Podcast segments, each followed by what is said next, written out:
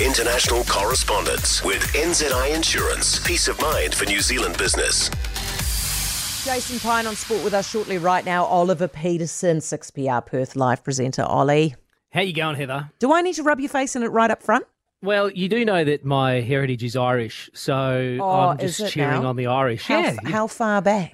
Well, you know, go sort of the Grandies and then a little bit beyond there. They had a carpet company in Australia, you know, Irish carpet company. Yeah. So I'm getting on islands. I just love islands. Big fan of Ireland. And, you know, Heather, we're just in preparation for the 2027 World Cup here in Australia.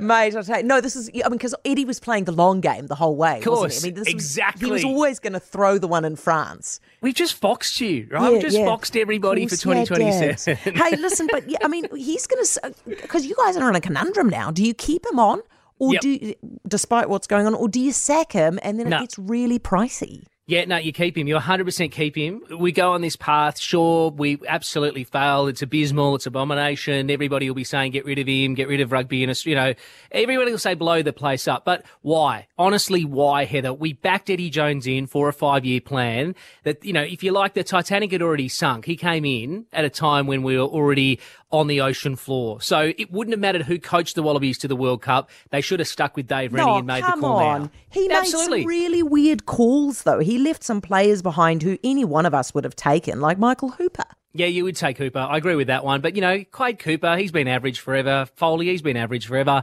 You know, we just got to cop it. I genuinely would back Eddie Jones in because also, Heather, there's nobody else in the wings. And when, I think... you know, the Australian rugby at the moment wants an Australian coach. You know, we've obviously tried Rennie. That didn't work for us. You know, we've looked overseas before as well. So stick with him. Probably the only other name I reckon is Laurie Fisher, but he's probably best days are behind him. So I'd be sticking with Eddie Jones and just copying it for a few more years. What about Eddie talking to the Japanese? Is that a real thing? Nah, well, even if it is, good luck to him. Yeah, like, I honestly, you know, in this era where how many other players are talking to franchises over in Europe or Japan about, you know, the fact they can get a better deal themselves. Yes, it's on the eve of the World Cup. Yes, it doesn't look good. But you know what? If we're in Eddie Jones's boots and we got a phone call offering us, you know, maybe double the money we're on today, as if we wouldn't take it, Heather. It's human nature. So I think this is being blown out of proportion. They obviously want to get rid of him. I would stick with him. I'm probably one of the only people in Australia who would, but I would stick with him because we're going down this path towards something new. Yes, it hasn't worked, but let's give it a go because we'll just be going back to the same old, which hasn't worked either. You're a nice guy, Ollie. You've got more tolerance than the rest of us. Okay, why is the vote, the voice referendum failing, do you think? Oh, it's done. I think there's two reasons. One is here in WA, they tried to bring in the Aboriginal cultural heritage laws without proper explanation, and that really, because they've now been cancelled as well, that caused a lot of issues across Australia because there was a thought here, if you owned even a private property that was more than 1,000 square metres, you'd require Aboriginal approval before you did anything to the property.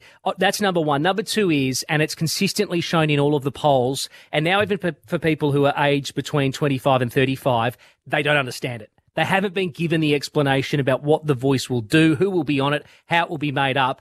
And this is all the detail that the Prime Minister has been asked to provide for a year. And he says, oh, we'll figure that out after the referendum. Yeah. We'll figure it out after the referendum. It doesn't cut the mustard. It's just too woolly, eh? It doesn't seem that they've actually got a plan. Okay, so it's all over on Saturday. Now, listen, what's going on with CBA? Are they about to cut a bunch of jobs? 200 jobs, including here in Perth, Brisbane, and they're saying that this is all about automation and getting everything in the background. You know how dumb our banks are in Australia, Heather? They still have a shop front in some places. There's not many. You go in there and you're asked to get some cash out. Now, go use the ATM. Okay, the ATM says it's broken. So can I just get $180 out? No, we can't give you cash. Well, why are you opening? Why are you a bank? You know, it's like a pub that sells no beer. Yeah. Now you got banks that don't have any cash in them, or they just don't want to provide customer service. So this stinks. And the fact the news drops today, when I think probably a lot of Australia, and I'm sure New Zealand as well, talking about what's happening in Israel, this really stinks. And it really gets a lot of Australians who are on the nose with their banks at the moment when they make, particularly CBA, $10 billion worth of profit, gets them really fired up. Yeah, I bet it does. Hey, Ollie, thank you very much. You can crow at our defeat next week. And you can go Islands! Yeah, go on then. Oliver Peterson, 6PR Perth Live presenter. For more from Heather Duplessy-Allen Drive, listen live to News Talk ZB from 4 p.m. weekdays or follow the podcast on iHeartRadio.